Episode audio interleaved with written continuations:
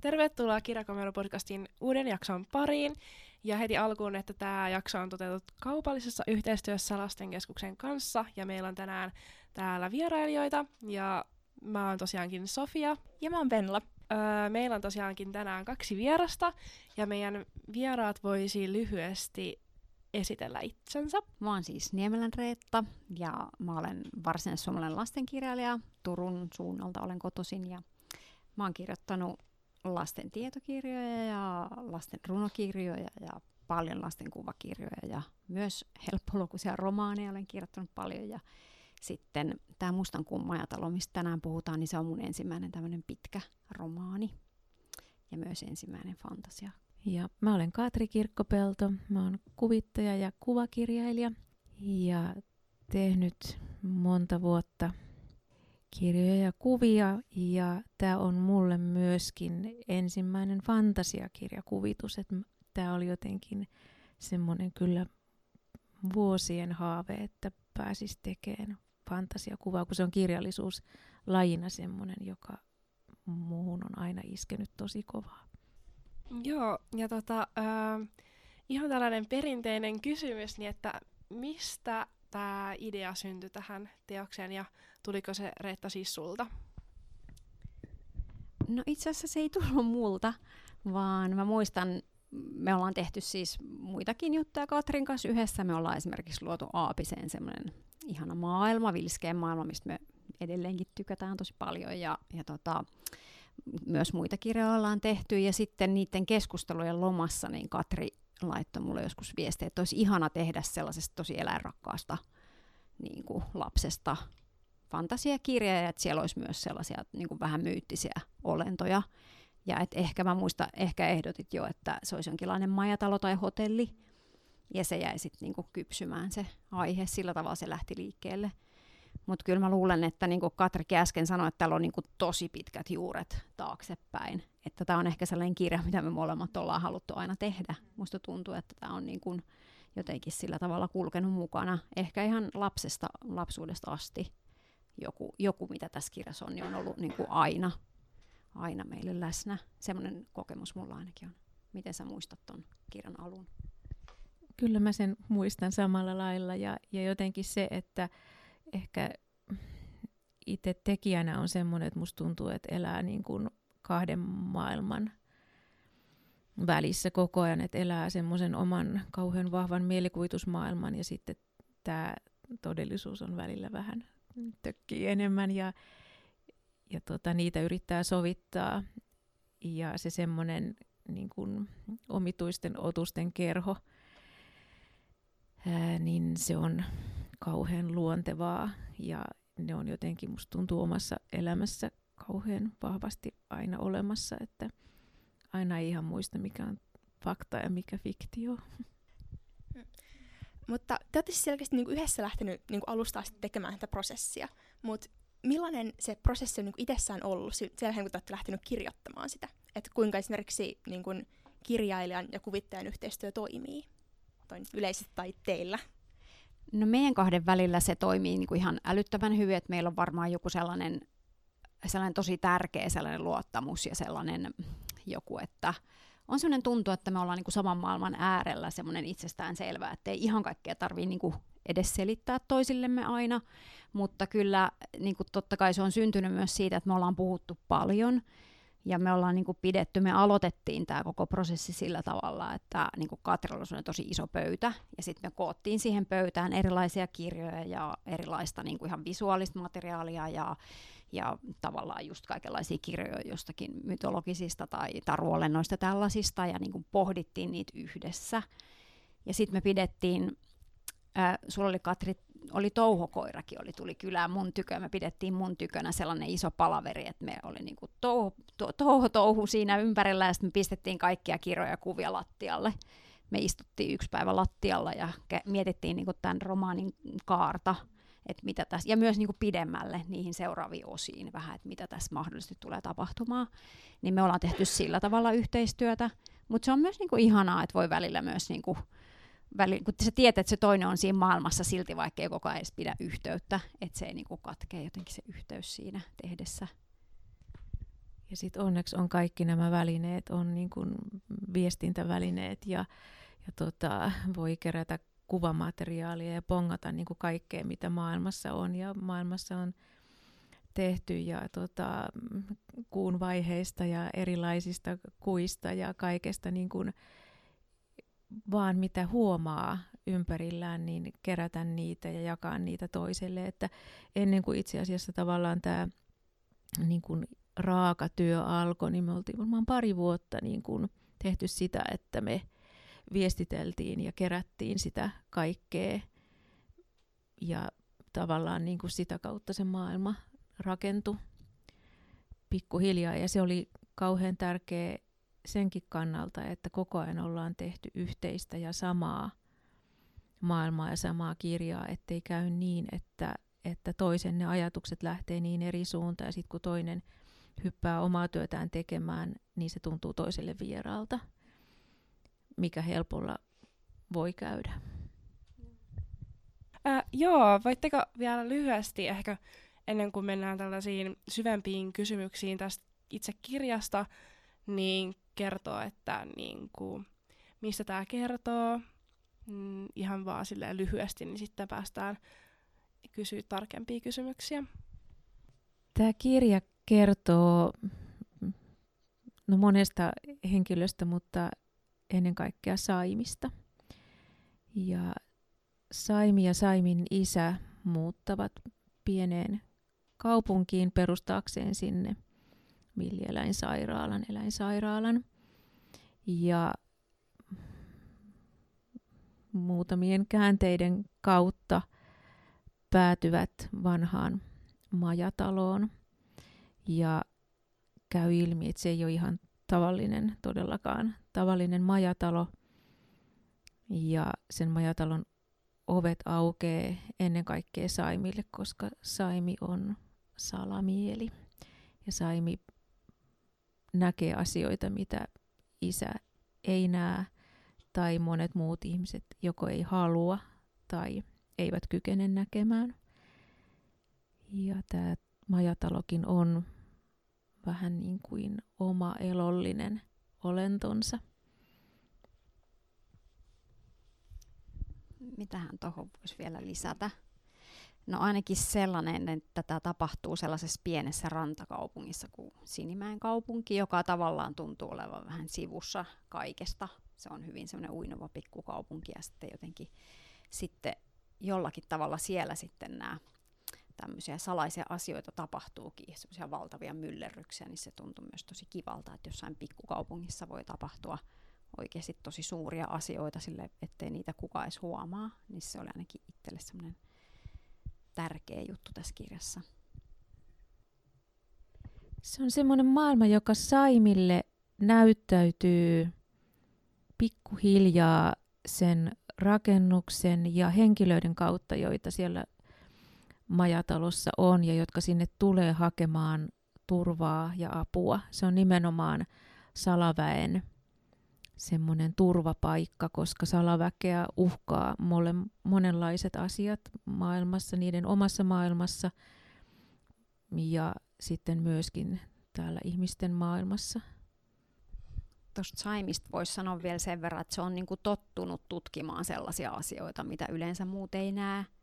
Ja Saimi on jotenkin sellainen, halusin ihan tehdä sellaisen päähenkilön kanssa, tai puhuttiin tietysti tästä Katrinkin kanssa tosi paljon, että se on silloin paljon niin kuin asioita sen sisällä ja sen päässä, ja se ei ehkä niitä edes välttämättä halua niin kuin jakaa kaikkien kanssa.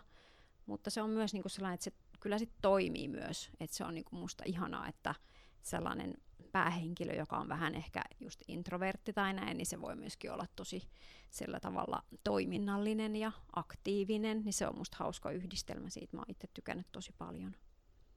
Ja sitten ehkä sitten se niin kuin se ei mene aina niin, että jos sä oot niinku sisäänpäin kääntynyt, niin sitten sun pitää oppia olemaan jotenkin kauhean niinku ulospäin kääntynyt, vaan ikään kuin se, se onkin se yksi aimin vähän niinku voima, että se on vähän niinku hiljaisempi tai sen tyyppinen lapsi. Ja Saimilla se sen niin oma sisäinen maailma on ihan valtavan rikas ja se tavallaan niin kuin riittää, että ja se Saimin suhde isään on hirveän kaunis ja, ja se, että ikään kuin heidän perheestään ei myöskään puutu ketään. Et kun siellä ei ole äitiä, niin se ei ole joku asia, mitä niin kuin Saimi on vailla. Ja se on mun mielestä hirveän kaunista tässä, että se isän ja Saimin suhde, että miten niin kuin arvostavasti isä suhtautuu Saimiin, vaikka Saimi on kymmenvuotias, niin, niin se on hirveän tasaveroinen, mutta ei myöskään niin, että Saimi joutuisi kantaa niin kuin aikuisten murheita tai huolia, vaan se maailma on jotenkin oikean kokoinen Saimille. Joo, heti äh, itselle tuli heti, kun mä luin tota, niin mieleen, tai silleen, niin kuin, että mä en muista, että mä olisin koskaan lapsena lukenut mitään lastenkirjaa, mm, joka niin kuin kertoisi nimenomaan niin kuin tyttärestä ja niin kuin isästä, että niin kuin isä olisi yksinhuoltaja. Tai mulle ei tule ainakaan mieleen, vaikka mä kuinka yritin miettiä, niin oliko toi tietoinen päätös tehdä nimenomaan tällainen yksinhuoltaja-isä-tytärsuhde tähän? Mä en, mä en ihan tarkkaan muista, miten, siis mä ehdottomasti halusin ainakin heti, että se on isä, joka on se, niin kuin se tämän Saimin niin kuin tärkein aikuinen. Eikö vaan, että me ollaan niin kuin puhuttu näin, että isä olisi se, mutta ei meillä nyt mitään sellaista, niin kuin, että ei lähdetty se tavallaan rakentaa sellaista, mitään sellaista niin kuin sivujuonetta sinne, mikä kertoisi siitä Saimin äidistä tai sen kuolemasta, vaan että se on vaan nyt näin, että he sattuu olemaan näin. Ja, ja oli niin kuin jotenkin tosi, se tuntui heti niin kuin tosi hyvältä, kun sitä lähti kirjoittamaan. Ja sitten jotenkin halusin myös, että se isä ei ole semmoinen niin kuin, etäinen ja kiireinen, kun usein kuvataan, niin kuin, että on hirmu kiireinen ja hirmu itäinen, että se lapsi jää aivan yksin. Niin mä ajattelin, että mä halusin niin kuin, muuttaa hiukan sitä kuviota ja just, että se isä on ihan oikeasti myös läsnä Saimille, mutta sitten se myös niin kuin, luottaa, että se Saimi pärjää kaikissa tilanteissa. Saimi on tosi itsenäinen myös, mutta että niillä on niin kuin, tosi, tosi ihana lämmin suhde, niin se oli kyllä tosi tärkeää. Jos miettii Saimia, joka on niin kuin, ää, henkilönä semmoinen, joka arvostaa ja kunnioittaa kaikkea elollista ihan valtavasti, niin se ei olisi mahdollista, ellei Saimi olisi saanut semmoista omassa elämässään omalta vanhemmaltaan, että sitä kunnioitetaan ja arvostetaan, koska niin, niin mä uskon, että vaan sitä kautta on mahdollista nähdä muiden arvo, että on kokenut, että mulla on suuri arvo itselläni. Siis mielestäni niin just niiden Saimin ja Saimin isän suhde oli valtavan niin kuin upeasti kirjoitettu. Ja siis mulle tuli myös tätä lukiessa tosi sellainen niin kuin, tosi onnellinen olo just siitä, että kuinka hyvä suhde niillä on.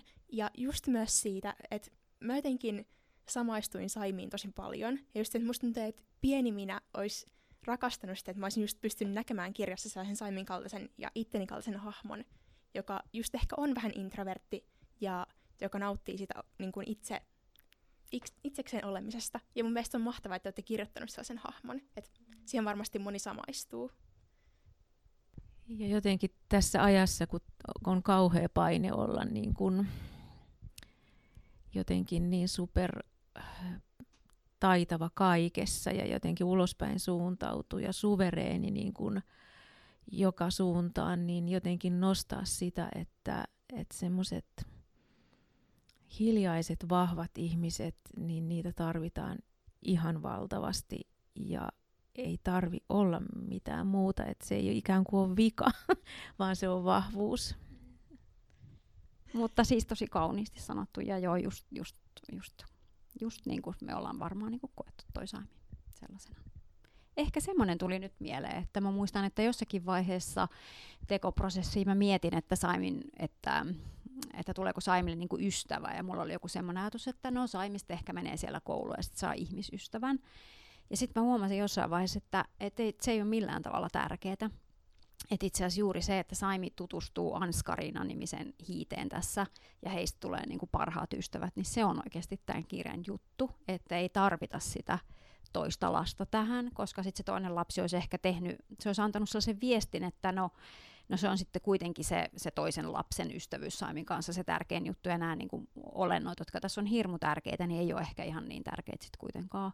Niin se oli jotenkin se oli jotenkin ihana juttu, että sit saikin jotenkin, niinku, että nyt ne onkin nämä hiidet ja, ja yksisarviset ja jetit ja muut, jotka tässä on niitä Saimin ystäviä, eikä tarvinnut miettiä mitään sellaista niinku päälle liimattua niinku kaverijuttua siihen, niin se tuntui tosi tärkeältä kanssa. Se oli niinku jotenkin yksi semmoinen niinku käänteen tekevä juttu tässä. Että Saimi on nyt tosiaan tässä näiden olentojen maailmassa tosi syvällä. Ja se, miten tuossa on kuvattu sitä, miten onnellinen Saimi on, kun se voi tutkia perhosia ja tehdä asioita, joita se tekee aivan itsekseen ja yksin ja oman niin kuin, intohimonsa eh, niin kuin, kohteen parissa, joka ei ehkä kiinnosta ketään muuta. Sillä ole merkitystä, vaan se, että miten yksin tehdessään jotain voi olla ihan valtavan onnellinen, eikä niin kuin, kaipaa siihen ketään muuta. Joo, ja tosiaankin öö, mun mielestä to, ehkä yksi hienoin asia tässä teoksessa on nimenomaan tämä teema tai, tai nämä aiheet, että niinku tässä on koko aika mukana tämä luonto, ja se on niinku tosi iso osa tätä, ja tota, nimenomaan, että jotenkin kun mä luin tätä, niin tuntui, että tässä niinku, öö, käytiin läpi semmoisia, niinku, että ollaan menetetty noita ää, asuinpaikkoja sille salaväelle ja sitten tota, että niin kuin oli vääristynyt niin kuin ehkä jopa niin kuin kuva siitä sen hetkisestä niin kuin, ää, luonnosta ja sitten tosi tärkeitä niin kuin toi, ää, noi eläimetkin, niin tota, ää, miten toi niin kuin, suhde tuohon luontoon syntyi, että mun mielestä on niin kuin, yksi tärkeimpiä tässä toi on myös itselle ehkä semmoinen toi, niin tämä koko luontojuttu ja nuo eläimet jotenkin sellainen, kun muistelee omaakin lapsuuttaan, että miten niin kuin palavasti silloin halusi auttaa eläimiä. Ja miten osittain se oli jopa, jopa vähän niin kuin, tai niin kuin aika traumaattistakin, kun muistelen esimerkiksi sitä semmoista eläinsuojelukuvastoa, mitä silloin oli, että muistan jotain sellaisia, että miten koe-eläimistä niin kuin, oli niitä sellaisia kuvia, missä niillä on niin kuin, ne jotkut jutut päässä ja oli niin kuin, vähän sellaista ahdistavaa. Mä muistan sen, niin mä jotenkin niin kuin, mä ajattelen, että tässä mä, että tämä on itselle myös vähän niin kuin sellainen korjaava kirjoittamisprosessi, että tavallaan saa sellaista niin kuin toiminnallisuutta ja luontosuhdetta ehkä enemmän siihen, että ei tule ei niin sellaista niin kuin lamauttavaa, tosi hurjaa juttua, mutta silti oikeasti niin kuin tosi syvällisesti käsitellään meidän suhdetta luontoon. Et se, tuli jotenkin, se on tullut ihan niin kuin, jotenkin, se on ollut ihan alusta tässä, tässä niin kuin mukana, että mua kiinnosti sellainen, että miten, niin kuin, miten niin kuin, joskus ennen tai ehkä vielä nykyäänkin osa ihmisistä uskoo, mutta että, tai ajattelee ja tietää, että on niin kuin sellaisia kaikkialla sellaisia olentoja, että kaikissa on niin kuin henki ja paikallisesti kaikkialla, missä ihmiset on asunut, ne on ajatellut, että tuolla heinällä ja tuolla rannalla ja tuolla niityllä ja tuolla metsällä ja tuolla puulla ja tuolla kivellä on niin kuin henki. Niin se tuntui sellaiselta hyvältä niin kuin lähestymistavalta tähän. Ei ehkä semmoiset niin kalevalaiset hahmot tai jotain niin kuin tämän tapasta mytologiaa, vaan enemmänkin sellainen, niin kuin, kun ajattelee, että missä ihmiset on joskus elänyt millaisessa maailmassa, että joka ikisellä asialla on ollut jonkinlainen niin kuin henki tai väki siellä taustalla, niin sitä kautta musta pystyi lähteä niin kuin purkaa sitä niin kuin luon, luontoon liittyvää tämänhetkistäkin aika vaikeaa tilannetta, että ihan oikeasti tällä hetkellä jää eläimiä oikeasti vaille niin kuin niitä asuinpaikkoja. On olemassa jo eläimiä, jotka on vain eläintarhassa ja niitä ei voi koskaan enää palauttaa luontoon takaisin, koska sitä niiden luonto ei enää ole ja tämän tapaisia niin kuin aika sellaisia rankkoja asioita, niin piti päästä jotenkin käsittelemään. Mutta ei, ei sillä tavalla, että niin kuin lakastaan tavallaan ainakin maton alle ja jotenkin silotellaan, vaan että ne olisi oikeasti läsnä tässä. Mutta tässähän luonto näyttäytyy silti edelleenkin tosi sellaisena niin kuin jotenkin monimuotoisena ja kiehtovana just niiden niin kuin henkien ja olentojen kautta. Että ne niin kuin ehkä kertoo siitä monimuotoisuudesta tässä kirjassa. Ja sitten siellä on se suru, että, että jotain on jo niin kuin menetetty, että siellä on lajinsa viimeisiä edustajia, niin se on. Et, mutta jotenkin se, että kun ajattelee Saimia, niin Saimi on, kun puhuttiin siitä, että se maailma on niin kuin Saimille oikean kokonen, niin tavallaan myöskin Saimin kykyihin nähden se on oikean kokonen, että Saimi ei niin kuin kanna semmoista koko maapallon tuhoutumisen pelkoa, mikä tänä päivänä on niin kuin meillä läsnä ja lapsilla ja nuorilla vielä niin kuin pahempana, koska ei heillä ole niin kuin mitään keinoja. He on täysin aikuisten kuitenkin armon varassa, että, että tekojen varassa, että miten tämä kaikki tulee menemään. Että on vaan semmoinen valtava ahdistus, että, että tämä menee niin kuin huonosti, mutta että Saimi niin kuin toimii ja tekee sen, minkä se pystyy ja siinä omassa, omassa maailmassaan ja on jotenkin tasapainossa sen kanssa, että se pelko niin kuin, tai ahdistus sen ympärillä olevan kanssa ei ole niin suuri, että se lamauttaisi toimintakyvyttömäksi. Joo, ja sitten oli kyllä toisaalta myöskin, niin kuin, sitä kauttahan tähän tulee semmoista jotain huumoria kanssa, että, että sitten ne hahmot ja olennot on kuitenkin sitten jotenkin aika hauskojakin, että, että jotenkin kaikki niitä ehkä tarvitaan, just jotain huumoria lämpöä myös tarvitaan, että me jaksetaan ja näin, niin sitten vaikka ne on aika tukalassa tilanteessa mole, mole, monet näistä olennoista, niin, niin silti siellä jotenkin niin kuin, ne vaan ne vaan jotenkin, niillä on myös hauskaa ja osa niistä on jopa huolet, tosi huolettomia ja osalle ei huolettomuus on jopa sellainen suuri niiden kyky tai voima ja näin, että se on niin kuin jotenkin, oli myös tosi tärkeää tässä, että tässä on myös tosi paljon lämpöä mukana ehkä. Jotenkin kun ajattelee, että aina kaikilla asioilla on ne kääntöpuolensa, että se niin kuin, trakikomiikka on, on jotenkin koko ajan oikeassa elämässäkin läsnä, niin se on jotenkin se, että näistä hahmoista tuli niin hirveän todellisia meille molemmille, kun me on puhuttu niistä niin kuin oikeista ihmisistä ja pohdittu niiden ja tavallaan suurtu niin kuin mahdollisia tulevia suruja, mitä niin kuin itse aavistaa, että ehkä näin tulee vain. Ja se on ollut ihan niin kuin hirveätä, hirveätä itkeä niin kuin jotain. Niin kuin, sit muistuttaa, että nämä on nyt niin, nämä on fiktiivisiä olentoja. Ei ne ole itselle ollenkaan fiktiivisiä, että ne on paljon todellisempia kuin jotkut todelliset ihmiset omassa lähipiirissä.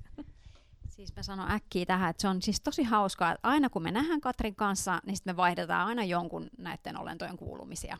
Että niinku, hei, et mä oon miettinyt, että se varmaan niinku tänään esimerkiksi, kun me tavattiin tuossa alhaalla, niin me ruvettiin puhua tämän niinku kotitontun, tämän tupsu, tipsun, vai milloin se tipsu, tupsu, ei kun tupsu, tipsu se on, ei muista enää nimiä, niin tota sen, sen tavallaan, niinku, että joo, että silloin kyllä sitä ja tätä ja tota varmaan. Se on niinku hauska, miten niinku ne hahmot niinku myös on, ne on koko ajan mukana ja niitä miettii. Joo, ja tosiaankin äh, mulla on kuusivuotias pikkusisko ja mä uskalsin lukea tämän sille. Ja tota, öö, me nautittiin tästä oikeasti yhdessä tosi paljon, ja just nimenomaan, että tässä oli paljon lämpöä, niin sekin sai nauraa, ja se oli melkein aina jotenkin melkein itkikin joillekin jutuille, että se otti tämän niin tosissaan tämän koko teoksen. Ja hän kuvittelee, että jossain on tällainen majatalo ja hän vielä sinne löytää. Mutta to, ää, niin tuli mieleen, että nämä siis tämä kuvitus on tässä oikeasti todella hieno ja että nämä tulee mun mielestä tosi hyvin kohtiinkin ja että niinku, ne jotenkin kulkee käsi kädessä tosi hyvin, niin onko vaikeaa jotenkin tehdä tällaista niinku yhdessä tai että niinku, miten sä te niinku toimitte niinku tämän kuvituksen suhteen? Mun mielestä se ei ole vaikeaa, vaan se on nimenomaan helppoa ja sitten on ollut ihan mahtavaa, kun aina kun Katri on että hei nyt mä oon tehnyt tämän hahmon kuvaston, silleen okei, okay, no sehän on just toi. Et se on ollut kyllä, tässä se on ollut kyllä ihan mieletöntä, totta kai kaikissa muissakin, mutta mutta se on just se, että kun sitä on edeltänyt se muutama vuosi, että et sitten niin kun, ne on vaan kasvanut tietää, miltä ne näyttää, miten ne liikkuu, miten ne kokee, miten ne tuntee, mikä niille on tyypillistä. Että ne, ne on niin muuttunut todellisiksi ja sitten se, kun se teksti on, se on niin tuttua myöskin se teksti sen takia, että kun sitä on edeltänyt niin kuin se kaikki kaikki, mikä sen on synnyttänyt, niin, niin se kuvien tekeminen ei ollut vaikeaa, kun oli niin valmiina päässä. Ja se oli vaan jopa vähän hämmentävää, että tuntui, että, että mistä nämä vaan tulee, nämä vaan tuli, niin tulee niin kuin jostakin. Ja se on, tuntuu, että tällä niin kuin on kauhean oma tahto tällä koko, koko kirjalla ja, ja näillä henkilöillä, että, että ne vaan nyt tulee ja ilmestyy. Että ei ollut semmoista niin kuin hakemisen tuskaa, niin voi olla joskus, että joutuu tekemään hirveästi kuvaa ja, ja tota, pohtimaan, että, että ei vaan saa kiinni, niin nämä on vaan semmoisia, että ne on ollut niin valmiina päässä ja sitten ne on tehnyt, eikä ole jotenkin epäröinyt. Ei ole yhtään semmoista hahmoa, jota olisi pitänyt tehdä moneen kertaan, että miten se, miltä se näyttäisi. Et se on ollut jotenkin vähän hämmentävääkin. Siis mä muistan, että me ollaan jotain semmoista, me ollaan puhuttu, että, että kuinka tavallaan paljon jossakin hahmossa on niin eläintä ja miten me esitetään vaikka turkki, että onko sillä niin turkki päällä ja muuta. Että niin tosi tärkeää, että ne on tavallaan vähän muistuttaa osa vaikka ihmistä, mutta ne on kuitenkin oikeasti hiisiä ja oikeasti jetejä ja oikeasti ikään kuin niitä olentojaan. Et niistä me ollaan niin puhuttu, mutta nekin kyllä tosi nopeasti niin kuin tuntuu, että ne löytyy niin kuin ihan saman tien.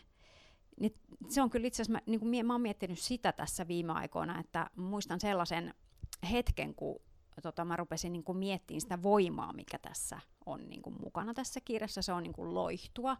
Ja sitten mä sattumalta törmäsin siihen loihtusanaan jossakin, kun on, niin kuin, on erilaista, fantasiakirjassa on taikaa ja erilaista voimaa, niin sitten kun mä löysin sen kauniin suomenkielisen loihtusanan, niin tuntui, että joku loksahti niin kuin paikoille. Ja mulla on sellainen olo jotenkin, että näissä kuvissa on sitä loihtua. Ja tässä kirjassa on sitä loihtua, se loihdun tuntu on niin kuin tässä olemassa. että se on yksi, joka niin kuin yhdistää musta kuvia ja tekstiä tosi paljon. Ja se loihtu on niin kuin itsellekin semmoinen, edelleenkin semmoinen kutkuttava asia, että menee melkein kylmät väreet, kun ajattelee sitä loihtua. Niin se jotenkin joo, mä toi, ainakin toivon, että se loihdun tuntu niin kuin välittyisi koko ajan tässä, ja se on tosi tärkeä myös ollut siinä kirjoitusprosessissa, että se ei niin kuin katoa tai ei muutu liian arkiseksi mikään tilanne, vaikka siellä tehdään ihan tavallisikin asioita, syödään jotain pohveleita tai tällaista, että se on kuitenkin koko ajan jotenkin se loihdun ja ehkä vähän semmoinen salaperäisyyden tuntu tässä, että se on joku semmoinen jännä pinta, mikä kuvissakin musta on koko ajan. Semmoinen joku väreilevä voima ehkä.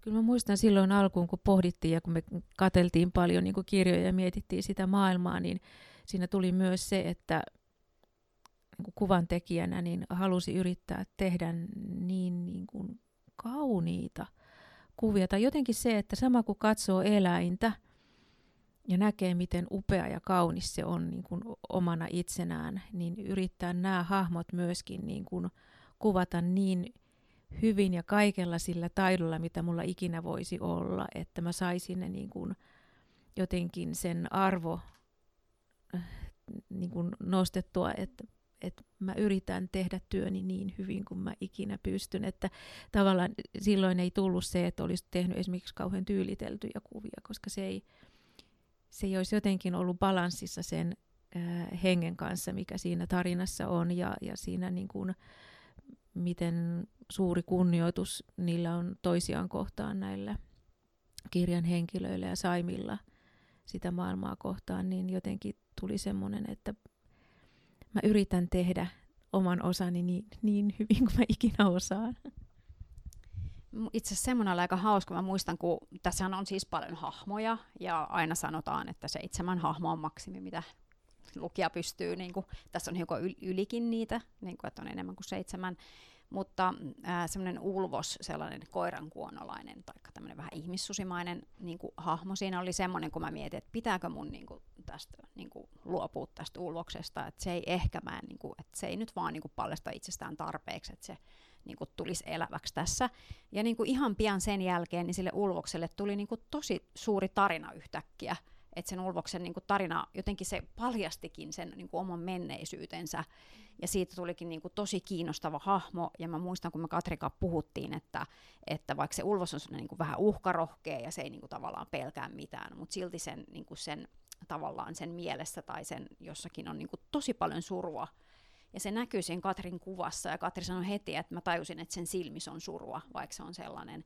Niin tavallaan niin, jotenkin se on niin hauska, kun se jotenkin kun molemmat tajuu, että niin sen pitää olla ja tällaiselta sen pitää näyttää. Ja sitten oli ihanaa, koska mä tykkäsin siitä ulvoksesta, niin ei tarvinnut esimerkiksi luopua siitä tai ei tarvinnut poistaa tästä. Että sinänsä tästä ei ole poistunut niin kuin mitään noista, noista hahmoista kyllä, kyllä niin kuin matkan varrella. Mä mietin lukiessa tosi paljon sitä, että miten te olette niinku valikoinut tähän tämän salaväen. Et siellä niinku on niinku tuttuja, tuttuja semmoisia niinku mytologisia, siellä on ää, maa, maahisia, hiisiä, jetejä, mutta sitten siellä on paljon sellaisia, mitkä on mulle täysin tuntemattomia. Niin onko ne Oletteko keksinyt ne täysin itse vai löytyykö näitä jostain vanhasta mytologiasta, mitä mä en vaan tunne? No, äh, ollaan keksitty ja on keksinyt sinne esimerkiksi tällaisia, no mä voisin antaa esimerkiksi vaikka tämmöiset räävikkäät, jotka on silleen vähän, ne on niinku, tä, tä, täällä on niinku tässä maailmassa on sellaisia kirootuksia, joilla on vähän sellaisia hurjempia niinku piirteitä.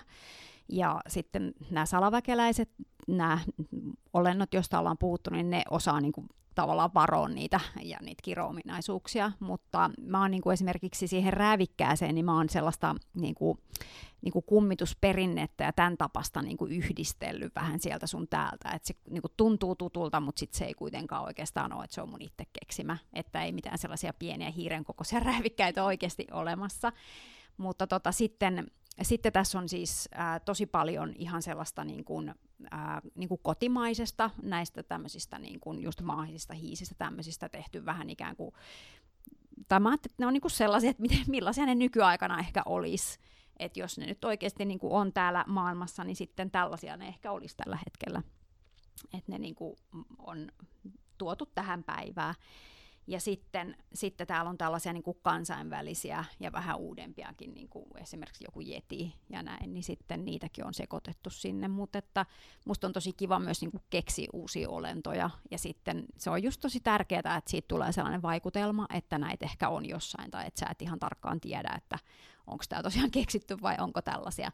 Mutta mä oon siis harrastanut ihan, ihan, niinku, ihan nuoruudesta asti tollasia, niinku just, mä oon tosi, ki, mä oon niin kiinnostunut, että mä niinku hain jopa yliopistoon niinku lukemaan kansatiedettä ja folkloristiikkaa, että mä oon ollut hirmu kiinnostunut niin kuin aina noista tuollaisista kaikenlaisista olennoista, että se on mulla ollut sellainen tärkeä niin kuin erikoiskiinnostuksen kohde kanssa. Ja sitten oli jotenkin tuntua, että sitten mm, nyt oli niin kuin viimein aika ammentaa siitä kaikesta, mitä on lukenut vuosikaudet, 20-30 vuotta jo niistä innoissaan kaikkea, niin mä halusin niin kuin vaan ammentaa sieltä. Ja kyllä mä sitten on niin kuin taas uudelleen ja uudelleen myös lukenut jotakin kivoja, kivoja niin kuin kaikkia, koska on hirveästi kirjoitettu siis kotimaista mytologiasta ja muuta, niin on lukenut myös niitä kirjoja saadakseni inspistä ja muistaakseni taas kaikkea hassua, mitä on. No niin, nyt mä puhun ihan hirveästi tästä niin ilman päätä ja häntää.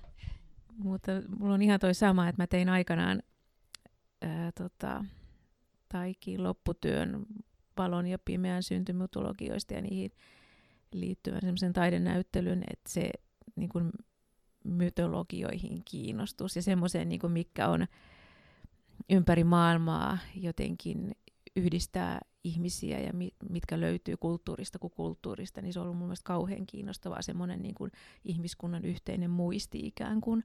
Mutta myöskin se, että mytologiat ja, ja tota, perinteet, niin ne myös muokkautuu koko ajan ja, ja tulee uusia, että, että se on mun mielestä tässä hauskaa, että kun siihen Reetta on sinne kehittänyt myöskin ihan uusia, oliko nyt ovikranssipöhöistä on ollut vähän jo salamaailmassa puhetta, että tulee uusia lajeja koko ajan, niin jotenkin se, että, että joku semmoinen kansanperinne tai mytologia, niin se myös koko ajan tulee uutta, niin se, se, on, se on mun mielestä hieno tavallaan semmoinen, että kulkee käsi kädessä se niin kuin oma historia ja oma niin kuin, niin kuin ihmisyyden historia, mutta myöskin sitten, että mitä uutta tulee, niin se on, että se on, tämä on vahvasti mun mielestä kirja, joka on tässä päivässä että, ja, ja tehty nimenomaan nyt tähän maailman aikaan.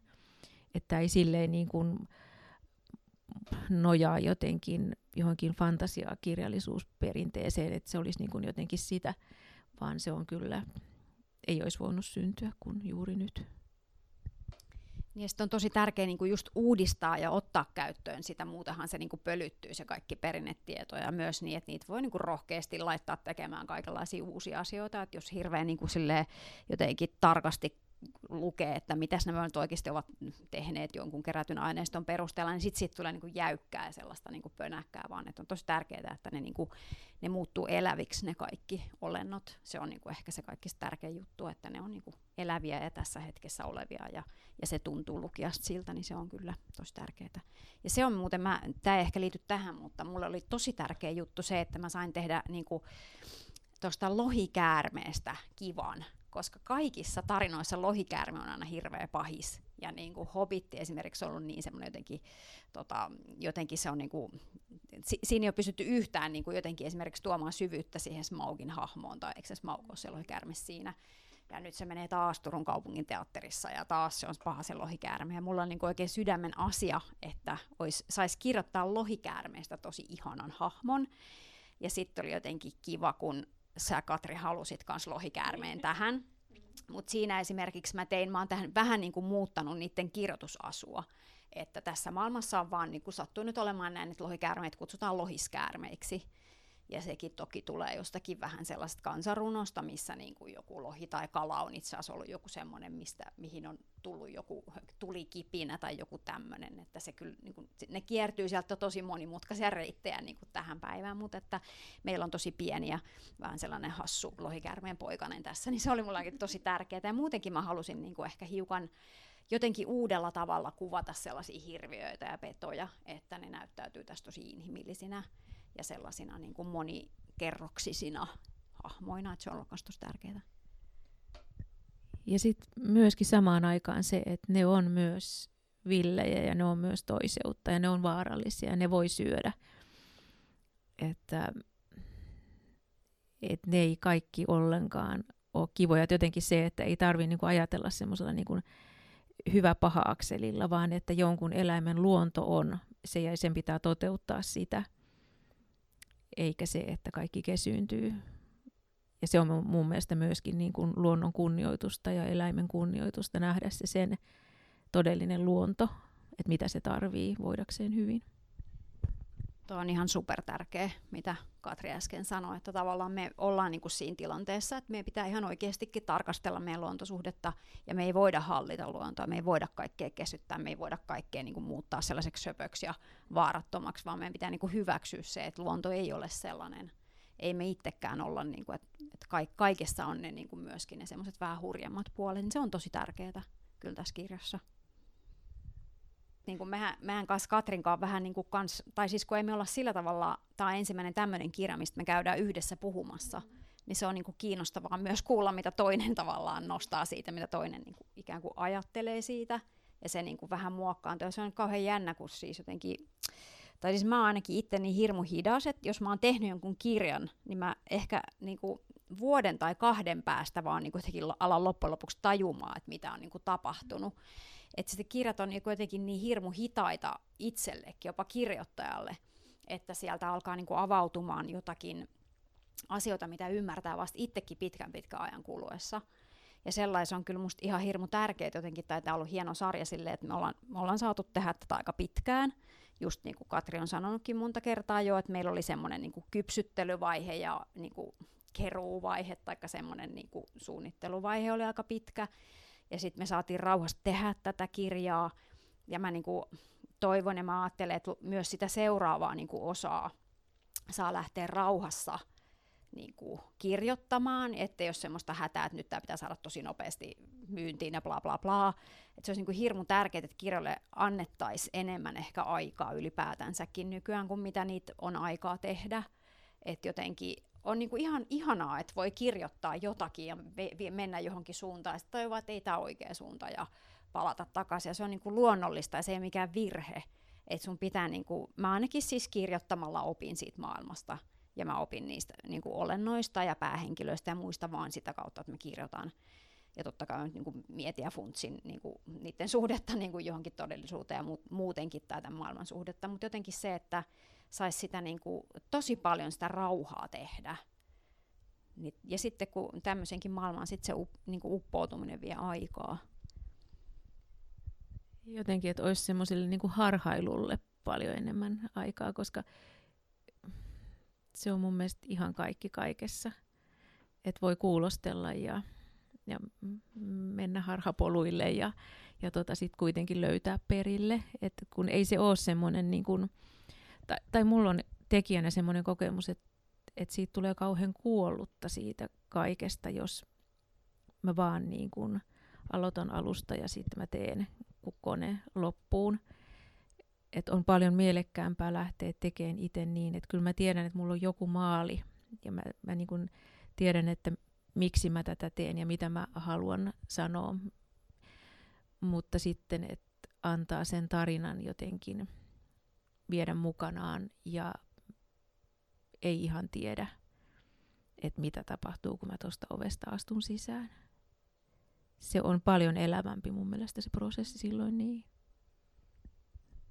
No mä en tiedä, onko tämä nyt tähän liittyvä asia, mutta musta oli hauska, kun mä satuin juttelemaan sellaisen just tästä harhailusta ja ajasta ja tällaisesta, niin sellaisen tutkijan kanssa, joka on itse asiassa ruokavirastossa töissä, mutta se on aina ollut hirmu kiinnostunut ihmisten ravinnosta niin kuin kaikkina aikoina, siis yli 10 000 vuotta sitten. Ja sitten se jotenkin sanoi sillä tavalla, se on nimittäin keksinyt semmoisen niin mielettömän teorian siitä, miten susi on kesyyntynyt niin se sanoi, että, niin kuin, että, sitä, että niin kuin tämmöistä teoriaa varten niin tarvii ihan valtavasti semmoista, että on aikaa ja että voi harhailla ja voi pohtia ja voi oivaltaa jotain suuria asioita niin se oli jotenkin musta ihan niin kuin, jotenkin se oli tuntu mielettömän tärkeää, että se tekee niin isotooppitutkimusta siellä ruokavirastossa, mutta sitten se on niin kuin jotenkin, se on onnistunut tai pystynyt jotenkin niin kuin harhailee ja oivalta ja yhdistää jotain tosi uskomattomia asioita ja keksinyt tuollaisen mielettömän teorian niin kuin koiran kesytymistä, joka kumoo niin kuin ne aikaisemmat teoriat.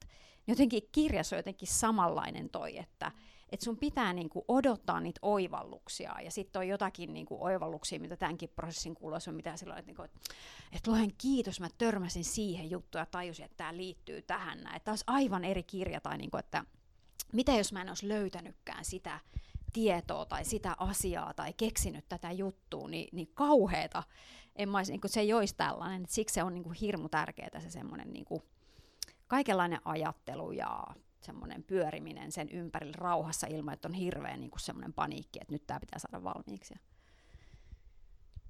Ja se on myös se, että, että kun on ollut loistava kustannustoimittaja ja se, että meihin on luotettu, että meille ei ole annettu, että sen pitää olla tietty sivumäärä, ja, vaan että se on kirjan muoto ja sivumäärä on muotoutunut sen mukaan, mikä se tarina on, niin se on myös aika harvinaista että ollaan saatu tehdä semmoinen, kun tuntuu, että tästä pitää tulla.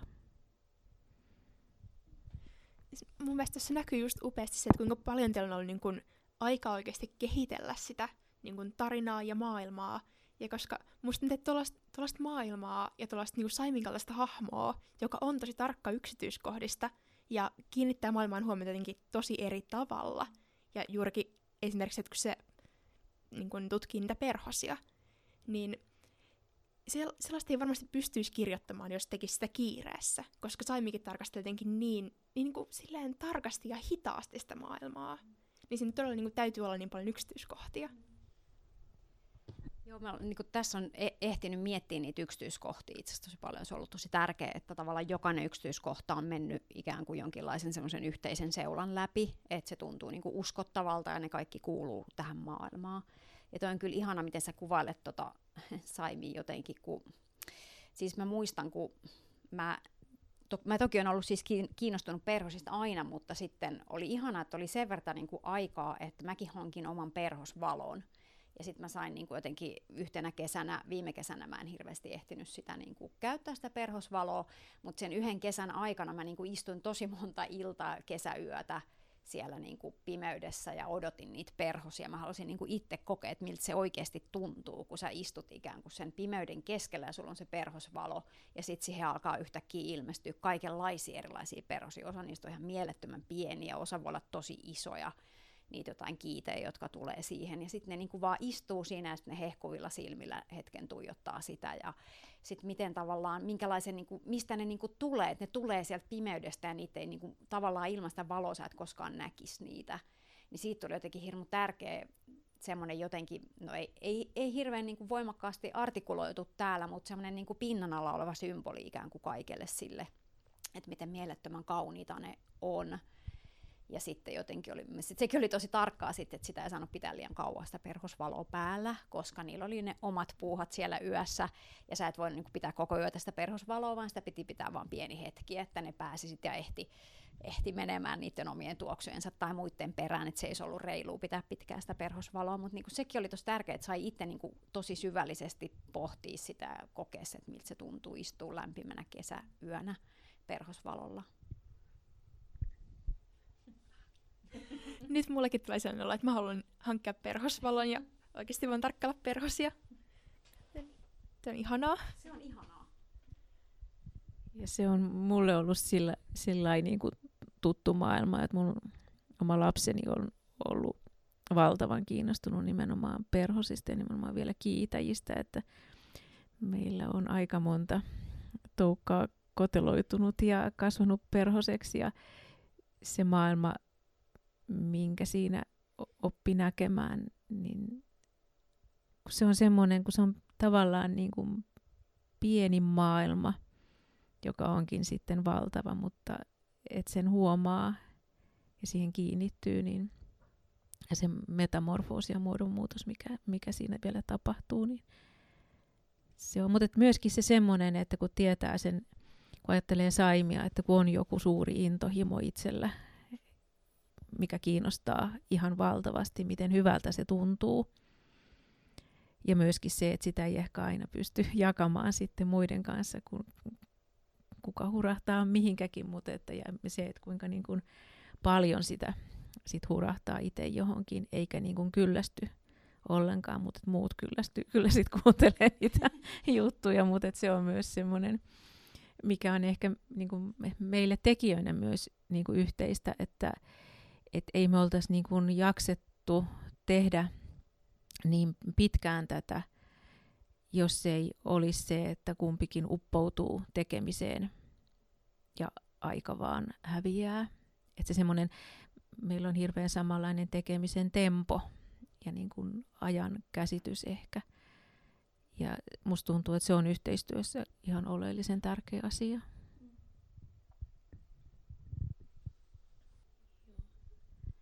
Sitä mietin, että kun tämä on myös niin kuin eka tämmöinen just niin kuin pitkä, että jonka on alun perin ajatellut, että tämä on sarja, jossa on kolme osaa, niin miten upeata on ollut se tavallaan, niin kuin, että nyt jo tietää jotain siitä tarinan kaaresta ja siitä isosta asiasta, mistä on kyse, jota kohti menee. Mutta siinä on se sama, että on aikaa mennä sinne. Niin se on vähän niin kuin ajattelisi omaa elämää, että mä elän vielä monta vuotta ja mulla on aikaa kokea ja nähdä. Niin. Ja myöskin se, että ei tarvinnut luopua. Musta olisi ollut ihan hirveetä, jos tämä olisi ollut nyt tässä. Niin se suru, miten kamalan ikävä olisi tullut näitä hahmoja. nyt, nyt mun ei tarvinnut luopua niistä yhtään vielä, vaan mä jatkan niiden kanssa vielä elämää, niin se on kauhean hyvä asia. Joo, ihan samat ajatukset on kyllä mahtavaa. Siis ihan hirveä tois, jos nyt pitäisi jotenkin, ettei saisi enää. Se tuntuisi tosi kauhealta. Ja niin kuin on niin myös itse kiinnostunut saamaan sen niin kuin tietämään, että miten ne hahmot, mitä niille niin kuin käy ja mitä, niin, mitä ni, mit, mi, millainen niin kuin kohtalo niillä on tässä. Niin se on kyllä tosi kiinnostavaa saada tietää. Mutta helposti mä huomaan, nyt kun sä sanoit niin tuli vaan mieleen, mä en tiedä, onko tämä jo ihan sivuun tästä aiheesta, mutta mä huomaan, että kun mä teen paljon lyhyttä, siis mähän teen tosi lyhyttä, mä teen kuvakirjan, säkin teet ku- kuvakirjatekstiä ja näin, niin siinä, he, siinä mä luulen, että koska siinä osin toi vähän niin kuin sama ongelma, että siinä pitää luopua sitten aika pian siitä niin kuin hahmosta, niin sitten niin kuin se auttaa, että siinä, siinä, siinä kirjassakin on semmoinen maailma, jonka voi ajatella, että se on vähän suurempi ja että sinne tavallaan voi palata kuitenkin sinne maailmaan – että se ei ole niinku kerralla silleen läpsästy niinku valmiiksi, vaan että siellä on niinku tila ja ehkä se jotenkin kuvakirjat usein jättää sillä, sillä tavalla niinku avonaisiksi sen takia, että saa palattua uudelleen ja uudelleen siihen. Et se on kyllä toisaalta myös ihan hirmu tärkeää, että, että tavallaan tulee sellainen fiilis, että siellähän se Sinimään kaupunki on ja siellähän nyt voi tapahtua kaikenlaista ja kenties 200 seuraavan vuoden päästä tapahtuu taas jotain kiinnostavaa tai jotain, että, että se on niin kuin joo, tosi tärkeää vähän niin kuin käsitellä niitä luopumisen asioita, koska ne on niin tärkeät ne omat hahmot sitten kuitenkin. Varmasti kun on just on todella pitkä prosessi, niin niistä hahmoista varmasti lopulta vaikea luopua, mutta eihän niistä täysin tartekaan. Mm, et jopa niin kuin lukijanakin, että vaikka lukisi jonkun sarjan loppuun, niin kyllähän ne hahmot jää elämään ja parhaasta tapauksessa ne läpi koko elämän mm. mukana. Mä muistan lapsena oli aivan, hi- siis jotenkin se, mä muistan miten mä itkin, kun joku kirjasarja päättyi. Mä olin silleen, että mä en koskaan enää saa lukea tätä ekaa kertaa. Mä olin tosi niin kuin lohduton ja samaan aikaan jotenkin sellaisissa ihan mielettömissä tunnetiloissa jotenkin, että oli niin mieletön lukukokemus.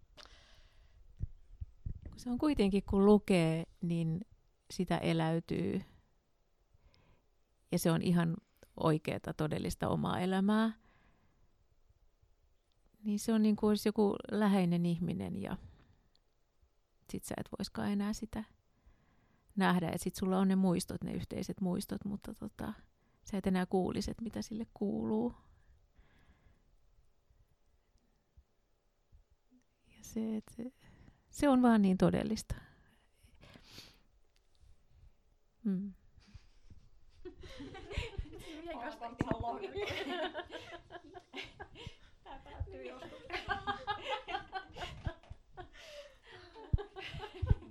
Tästä kasaan eteenpäin. Nyt vaan kasataan itsemme. Tämä ei lopu vielä. Tämä ei lopu vielä. Tämä on. Hmm. Mä sin muotoiltu ajatukseni. Hmm. Mä mietin tätä miljöön valintaa, ja koska tähän on nimenomaan tämä Mustankuun majatalo, niin mä jäin miettimään, että minkä takia nimenomaan majatalo, koska tämä jo, jo tämän niin kirjan aikana, niin siellähän vaihtuu hen, niin kuin, hahmot paljon, ja juurikin se, että se on turvapaikka niin kuin, nä, tälle salaväelle. Nyt minkä takia just majatalo eikä esimerkiksi joku, mihin niin kuin, kaikki salaväki voisi tulla pysyvästi tai muuta vastaavaa? Vitsi, miten vaikea kysymys. Se tuntuu ihan itsestäänselvältä itselle, että miksi se on majatalo. Mutta tota, mutta tota, niin siis tässähän on, ää, tässähän on sellaisena niin kuin yhtenä juonteena on siis sellainen, että nämä salaväkeläiset koittaa pelastaa niitä asuinpaikkoja. Ja se majatalo on tavallaan sellainen, että se ei, vaikka se on niin kuin fyysinen majatalo, niin se ei ihan oikeasti ole ikään kuin vain pelkkä talo. Että siinä majatalossa on niin kuin sellaisia ulottuvuuksia ja niin kuin tiloja, jotka vaihtuu, ja sen sisällä on aina vain uusia ja uusia tiloja, ja sinne voi myös ilmestyä niin kuin tyhjästä tiloja, niin, niin sellainen, niin kuin, no just sellainen vanha talo, mikä on rakennettu vuosikymmenten varrella kaikkia erilaisia osia sinne, niin se tuntui niin kuin, niin kuin sellaiselta paikalta, missä, tota, missä ikään kuin missä ei, se on sellainen niin risteyskohta, missä nämä olennot niin kuin pääsee kohtaamaan ja ne saa tärkeää tietoa ja ne saa niin kuin apua ja hoivaa, koska niille ei oikein ole mitään muuta paikkaa. Mehän ei niin kuin tiedetä, että onko tämmöisiä paikkoja muualla. Että on niin kuin vaikka mahdollista, että olisi jotain muita, ne ei välttämättä ole majataloja, ne voi olla jotain muita paikkoja.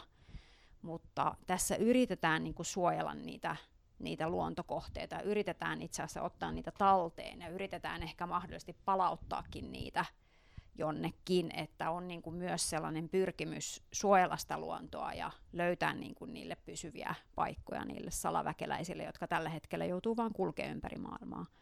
Mutta se majatalo tuntui semmoiselta, kun majatalo on ollut siis iät kaiket, ja Suomessakin on ollut sellainen niin kuin kievariperinne tai sellainen kestikievariperinne, että ympäri niin kuin maata on voinut matkustaa turvallisesti sillä tavalla, että sä oot aina löytänyt sen seuraavan niin kuin, kievarin ja päässyt sinne hetkeksi ainakin turvaan tai saanut sieltä ruokaa ja majapaikan, niin sen tapainen niin kuin, tuntui hyvältä. Tuleeko sinulla Katri mieleen niin kuin jotakin, miksi, miksi me päädyttiin tällaiseen? Sitten mä jotenkin ajattelen, että majatalo on semmoinen paikka, jossa osa on vaan hetken käymässä, mutta osa jää ehkä lopuksi ikää. Et se tavallaan antaa niinku mahdollisuuden siihen, että, että kukin saa sieltä mitä tarvitsee ja osalle ei ole ehkä koskaan mitään, mihin ne voisi sieltä mennä ja osa käy siellä lepäämässä ja keräämässä voimia, jotta ne jaksaa sitten taas jatkaa sieltä eteenpäin. Ja se on jotenkin semmoinen myös niin kuin jotenkin kodin ja hotellin välimuoto. Se on lempeämpi, se on pehmeämpi, se on orgaanisempi ja kuin joku, joku muu. Et siinä on semmoinen niin kuin että majatalon semmoinen valo pimeydessä ja, ja siellä on ovi, joka aukeaa ja ottaa sut tervetulleeksi. Siinä on semmoista lämpöä mun mielestä valtavasti jo siinä sanassa ja myöskin siinä, että mikä se on ollut niin kuin matkustavaisille aikanaan, se levähdyspaikka. Tässä on myös historiallinen juonne, niin sitten ehkä halusin myös niin kuin siinä ajatella, tai haluttiin ajatella, että, että tämä on ollut ehkä aikaisemminkin olemassa tämä talo, niin sitten ikään kuin piti pohtia, että minkälainen, olisi, minkälainen se olisi voinut ehkä olla, niin majatalo on niin, kuin niin semmoinen perin, perinteikäs tämmöinen paikka. Mutta ehkä se on tosiaan semmoinen niin kuin väliaikainen koti, mm-hmm. että sellainen on majatalona niin kuin tosi paljon kivampi kuin vaikka kolkkohotelli. Ja sitten sit sillä talolla on niin kuin semmoista omaa tietoa, mi, mit, mitä siihen on kasautunut valtavasti, että sillä talolla on oma niin kuin semmoinen loihtunsa tai voimansa, että sinne on ehkä vuosituhansien aikana siihen taloon on niin kuin kasautunut sellaista tietoa salaväestä ja haltioista ja, ja kaikkea sitä, että se talo ehkä loppuksi tietääkin niin kuin eniten tai tosi paljon ainakin asioita. Siitä majatalosta tulee niin kuin todella semmoinen niin kuin, samaan aikaan maaginen olla, että todella kotoisa olla. Mm. Ja mun mielestä se on niin kuin ihana se ajatus siitä, että sehän majatalohan, mä ainakin ajattelisin, että se niin kuin mukautuu sen mukaan, että keitä sinne aina saapuu. Että se on, esimerkiksi Saimille löytyy sellainen huone, minkä se on juuri niin kuin halunnut. Ja kaikille muillekin.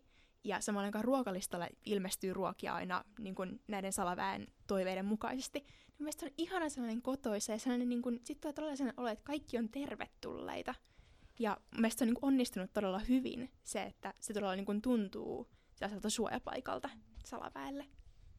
Joo, ja sitten siinä on vielä se, se lisä vielä sitten, että itse asiassa siihen niin kuin loihtuun tai siihen, että se voi olla toi, to, toiminnassa tai avoinna se maatalo, niin liittyy myös se, että itse asiassa ihmisetkin voi kävellä sinne silloin. Että se on osa sitä jotenkin sitä, sitä että, että asioita tapahtuu silloin, kun se ikään kuin on avoinna myös ihmisille, vaikka ihmiset ei näe näitä asioita, että se on yhtä aikaa myös niin kuin ihmiset pääsee sinne. Ja joo, se on kyllä, kyllä tosiaan totta, että se on niin kuin ihan hirmu tärkeää, että kaikki, jotka niin kuin tulee sillä tavalla niin kuin hyvissä aikeissa sinne, niin on sinne tervetulleita. Ja se on jotenkin, että tyhmää, jos semmoista ei muka oikeasti olisi. Et se jotenkin ajattelee, että kyllä se, kyllä se on.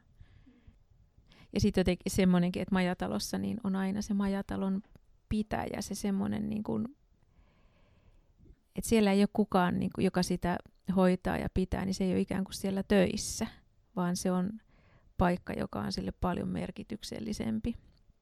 Et siellä ei ole hotellivirkailijaa vastaanotossa, vaan, vaan siellä on tota Buller Partarollo.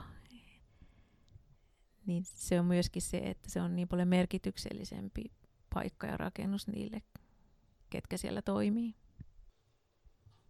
Mietin sitä, että tuntuu, että tässä ajassa on vähän kadonnut semmoinen ikään kuin oikeasti pohditaan oikeaa ja väärää ja hyvää ja pahaa, kun jokainen voi melkein määrittää oman totuutensa ja oman käsityksensä hyvästä ja pahasta ja mikä on oikein tehty, niin se tuntuu myös hyvältä ja tärkeältä, että tässä on selkeästi hyvä ja tässä on paha. Ja pahaa vastaan pitää niin kuin, taistella. Että se, se hiipii montaa reittiä ja montaa kautta. Niin se on myös asia, mitä mä kaipaan itse tässä ajassa. Tämä on niin hahmotonta että eihän me muuten voida täällä oikein olla, jos ei me yritetä sitäkin miettiä, että mikä on oikein luonnon kannalta ja mikä ihmisen toiminnassa on oikein ja mikä väärin. Samaan aikaan tuossa myös sitä niin kuin väärin ymmärrystä tietyllä tavalla, mm. että Jyrhikin lopultahan loppupuolella näitä Sinimäen asukkaita yritetään kääntää näitä salaväkeä vastaan niin mielestä sekin, niin kun, että siellä on selkeästi se hyvä ja paha, mutta sitten siellä on myös se väärinymmärrys. Joo, tässä niin on henkilöitä, jotka yrittää niin tavallaan äh, tahallaan saada niin kuin, ikään kuin ihmiset ymmärtää just väärin asioita, että ne, se on niin kuin, tavallaan se on sitä juuri niin kuin miten yritetään vaikuttaa niin kuin ihmisten mielipiteisiin, vaikka esimerkiksi pelottelemalla heitä, niin se tuntuu sellaiselta tosi jotenkin itsestäkin tosi pahalta.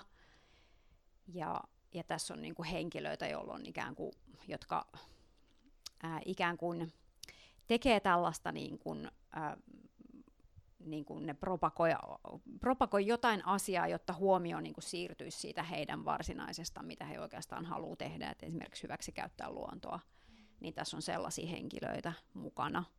Ja se, se tuntuu, niin kuin, että se tuntuu itsestä kirjoittaessakin vaikealta just, että, että on näin niin kuin mieletön niin kuin monimuotoinen maailma ja sitten voi olla sellaisia hahmoja, jotka ei piittaa siitä tai on valmiit niin kuin pyyhkimään suunnilleen pois jotain toisia olentoja, niin se tuntui, niin kuin, se tuntui tosi vaikealta, vaikealta mutta, mutta niin kuin, oli tosi tärkeää, että Saimi, Saimilla oli siinä kohtaa niin kuin niitä ystäviä, jotka näkee myös tosi kirkkaasti, niin kuin Saimi, että mitä on tapahtumassa, koska se on just ihan hirmu vaikeaa, kun niin kuin käytetään erilaista niin kuin, semmoista tavallaan, niin kuin yritellään tahallaan vääristää asioita, niin, niin silloin voi olla tosi itsellä eksynyt olo ja semmoinen yksinäinen olo, että tuntuu, että kaikki on ihan toivotonta.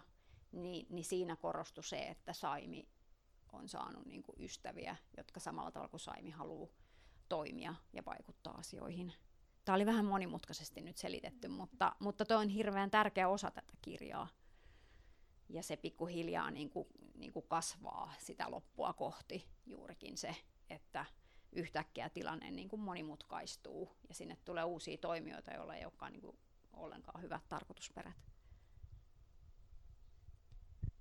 Ja jotenkin se, että mikä on niin kuin yhden etu ja sitten toisaalta se, että niin kuin laajemman joukon etu, että onko oikeus, niin kuin, kun itse jotakin haluaa, niin talloa mennessään kaikki muut jalkojen alle. Ja ne on myös asioita, mitä tässä ajassa tapahtuu hirveästi, että on vaikea myöskin saada niin kuin, ää, objektiivista tietoa asioista ja ei voi olla ymmärrystä kaikkeen, että osaisi kaikkia tietoa arvottaa, että mikä pitää paikkaansa ja mikä ei. Ja on hirveän paljon aina elämässä muiden ihmisten varassa, että keneen luottaa ja keneen ei. Ja tässä on myöskin se, että kuka on luotettava ja kuka ei sitten ole luotettava, niin sitähän ei voi tavallaan tietää, no ehkä Saimi Vaistolla, mutta tota myöskin sitten kokemuksen kautta. Se on myös tosi kaunista, että kuinka Saimi suhtautuu kuitenkin tosi ennakkoluulottomasti. Esimerkiksi kun se saapuu tänne niin majatalolle, että kun ne muuttaa sinne, niin sehän ei aluksi tiedä ollenkaan, mikä se paikka on. Ja sitten kuinka se niin kuin, se näkee outoja asioita ja silti jotenkin todella ennakkoluulottomasti suhtautuu niihin. Ja se, että se ystävystyy todella nopeasti sen salaväen kanssa, niin mun mielestä se on myös niin kuin sydäntä lämmittävää. Saimme ehkä itse ajattelee, että se ei ehkä ole sosiaalisesti niin taitava kuin se ehkä sitten loppujen lopuksi onkin kuitenkin, että se ajattelee, että mä nyt en ole sellainen, niin kuin, että mä pystyisin tosi helposti solmimaan ystävyyssuhteita, mutta ehkä tässä niin kuin käy just niin, että, että Saimi, niin kuin, Saimi mutta myös nämä kaikki muut hahmot niin ikään kuin tempautuu siihen tapahtumien kulkuun, niin sitten, sitten, tota, sitten jotenkin se, mutta joo, se on ihan totta, että Saimi itse asiassa e, ei ole hirveän ennakkoluuloinen, että se ei lähde niinku arvioimaan sen kummemmin niitä, niitä että olisiko, to, olisiko toi semmoinen kaveri, niinku, että se ei, se ei lähde miettiä, että sopisiko toi mulle, vaan se on vaan niinku ottaa toiset sellaisena kuin ne on. Että se on Saimin yksi niinku tärkeä kyllä ominaisuus vaikka sitä siis toki välillä vähän ärsyttää ne asiat, mitä ne tekee, ja, ja se ehkä ajattelee asioista eri tavalla, mutta se ei, niinku tavallaan, se ei, se ei ole hirveän tuomitsevan Saimi. Et sen on sen takia ehkä sit helppo tulla toimeen näiden otusten kanssa. Ja se maailma kyllä jotenkin vyöryy Saimin päälle ihan niin kuin kirjaimellisesti, kuinka siellä Kykloppi ja mm, Ulvos ja Hilja yhtäkkiä on vaan sen sängyn vierellä ja niin kuin se vielä niin kuin raahataan mukaan. Et ne on niin kuin, ehkä sillä salaväellä niin kuin, kovin monella ei ole semmoista, niin kuin, että mikä on jotenkin yksityisyyden raja, vaan ne tulee rytinällä Saimin maailmaan ja se vaan niin kuin joutuu. Sille ei ole kauheasti sitä vaihtoehtoa, että se voisi kieltäytyä. Ja sitten myöskin se, että sitä tarvitaan niin paljon ja se näkee sen, että se voi auttaa ja se voi tehdä asioita ja se tekee, koska se on oikein ja se haluaa myöskin tehdä niin. Ja se osaa jotenkin toimia vaistomaisesti oikein ja siihenkin on oma syynsä, mikä sitten pikkuhiljaa niin kuin paljastuu, että miksi, miksi se kykenee siihen, koska ne on aika vaikeita asioita. Ehkä kun niillä salaväkeläisillä itse asiassa, kun ne on niin vaikeassa tilanteessa, niin ne ei ehkä ne, ne niin kuin pitää itsestään selvänä sitä, että totta kai Saimi on osa meidän joukkoa, että ne ei lähde niin kuin miettiä, että kelpaako tämä meille tämä tyyppi, vaan, vaan ikään kuin ne on tottunut siihen, että me ollaan kaikki, me pidetään yhtä, koska jos me ei pidetä yhtä, niin tämä koko meidän maailma romahtaa ja katoaa. Niin niillä on niinku sellaista jotenkin itsestään selvää, että ne on vaan sille, että totta kai, me ollaan kaikki, säkin oot osa tätä kaikkea nyt. Että se on varmaan myös Saimille siis tosi mieletöntä, jos sillä on ollut sellaisia kokemuksia, kun sehän on muuttanut paljon. Ja näin ja se on ajatellut, että ehkä mun ei kannata kannata tota, niin hirveästi ystävystyä kenenkään kanssa, ettei sitten tule surullinen mieli, kun pitää taas lähteä, tai että ehkä, niin kuin, ehkä mä en löydä ketään sellaista, joka olisi vaikka yhtä kiinnostunut perusista kuin mä, niin, niin sellaisiahan voi siis tulla, että ei ole vaan, niin kuin, että on tosi vaikea löytää vaikka yhtä, yhtä vannoutunutta perhosfania oikeasti, joka tajuaisi, tai jos jostain muusta niin kiinnostunut kuin Saimi, että tajuaisi sen, sen jutun, mutta nämä on silleen, että siitä vain. Tulet meidän joukkoon ja tulet sellaisena kuin olet, niin, niin se on myös Saimille varmaan tosi ihanaa. Ja Saimi on myöskin sille, sillä on hirveän vahva identiteetti mun mielestä semmoinen, että se tietää, mikä sille käy ja mikä ei. Että se ei niinku siinä avun antamisessaan ole semmoinen, että se ikään kuin itsensä unohtaen tai omat mielipiteensä unohtaen on valmis mihin vaan, vaan kyllä se niinku vetää niitä rajoja ja se suuttuu jos se kokee, että on epäoikeudenmukaista myös niin kuin häntä kohtaan tämä toiminta, mikä välillä onkin, niin se on mun mielestä siinä myös, niin kuin se on niin ihana lapsi, kun sillä on niin luja ydin. Kiinnostavaa, kun itse on paljon miettinyt niin kuin omia rajoja ja ylipäätään sitä, että miten tärkeät kaikki rajat on. Ja mä oon hirveästi niin kuin, tehnyt sellaista työtä. Mä oon esimerkiksi pitänyt niin kuin, mennyt lasten kanssa niin kuin lehmien luokse ja me ollaan niin kuin, pohdittu sitä, että missä menee kunkin raja ja niin kuin mikä, mikä, että tavallaan, että esimerkiksi eläimet ei ole sitä varten täällä, että et, et ne on vaan meidän niin kuin läpittäviä tyyppejä, vaan että meidän pitää kysyä eläimiltäkin niin kuin lupaa. Ne on ollut tavallaan tosi ihana tehdä tällaista hahmoa, että Saimi kyllä itse asiassa tietää, niin kuin missä sen rajat on.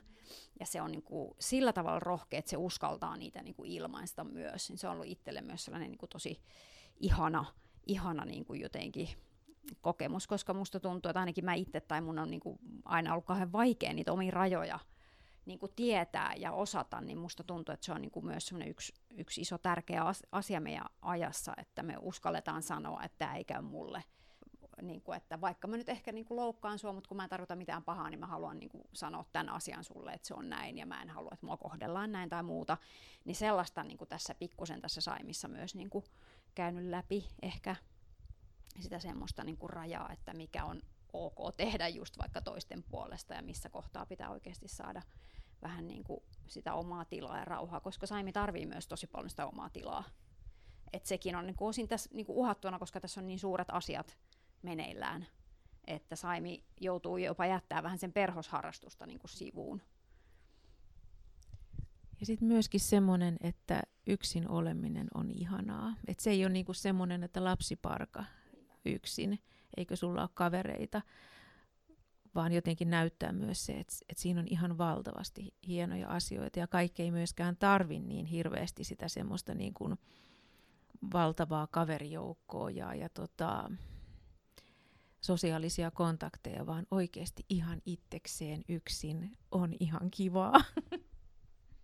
sitten kun kysyi joskus multa, että mitä sä leikit lapsena, niin mä olin silleen, että no mä piirtelin kaikkia sellaisia karttoja sellaisista niin kuin satumaailmoista ja ihan joku meidän vaikka oman niin kuin mökin tonttia, niin kuin mä sinne piirtelin erilaisia niin kuin kansoja ja piirtelin niille karttoja ja kirjoittelin niille juttuja. Sitten mä olin silleen, niitä mä aina leikin. Niin kun, mutta sitten kysyttiin, että no et sä leikkinyt kenenkään kanssa sit sitä. Niin en, en voinut jakaa sitä. Se oli niin pyhää mulle, että mä en niin edes pystynyt niin kuin näyttää sitä kellekään muulle, koska se olisi jotenkin, niin kuin, että kun se oli niin omaa sellaista tärkeää. Niin tostakin jotenkin on ihana, on, on niin kuin ihana myös tollasta joskus myös. Siis totta kai on tosi tärkeää, että, että kaikilla on ystäviä ja kukaan ei ole yksinäinen. Sehän on ihan hirmu tärkeää, koska yksinäisyys on ihan, ihan ihan hirveätä, hirveätä kelle tahansa niin lapselle kuin aikuiselle, mutta sitten se on vähän eri asia kuin se, että sä saat välillä olla oikeasti siellä sun omassa maailmassa, ja sitä ei niin kuin kukaan tule rikkomaan. Vaikka että juttua vielä varmasti riittäisi, niin alkaa olla myöhäistä, joten nyt me voitaisiin ehkä alkaa lopettelemaan, ja näin lopuksi te saatte vielä pienen pätkän Mustan kummajatalosta. Mutta kiitos kun kuuntelitte. Maanalaisten olentojen silmät hehkuivat kammottavaa punertavaa valoa. Niiden iho oli limainen ja kelmeä ja suut pelkkiä mädäntyneitä aukkoja. Raakkeja, Anskariina kuiskasi. Ne kiskovat ihmisiä maan alle. Mitä haluatte? Ulvos haukahti kovalla äänellä. Me haluamme pienen ihmisen, suurin raakeista sanoi irvistään ilkeästi. Saimi näki pitkään painajaisia muistellessaan sen hymyä. Oi me haluamme hänet niin, niin, niin, niin, oi suurmato, muut raakit säästivät. Me olemme vain ohikulkumatkalla, pikkukorvo sanoi kiireesti. Hän tuijotti kiinteästi olentojen kelmeitä luurankokäsiä, joiden otteesta yhdenkään uhrin ei tiedetty päässeen irti. Kukaan ei ohita raakkeja. Me olemme ison madon palvelijoita ja mato tahtoo lisää palvojia. Pieni tyttö on meidän, meidän hintamme ohikulusta. Äh, Anskarina sanoi, teidän aivoissa on matoja.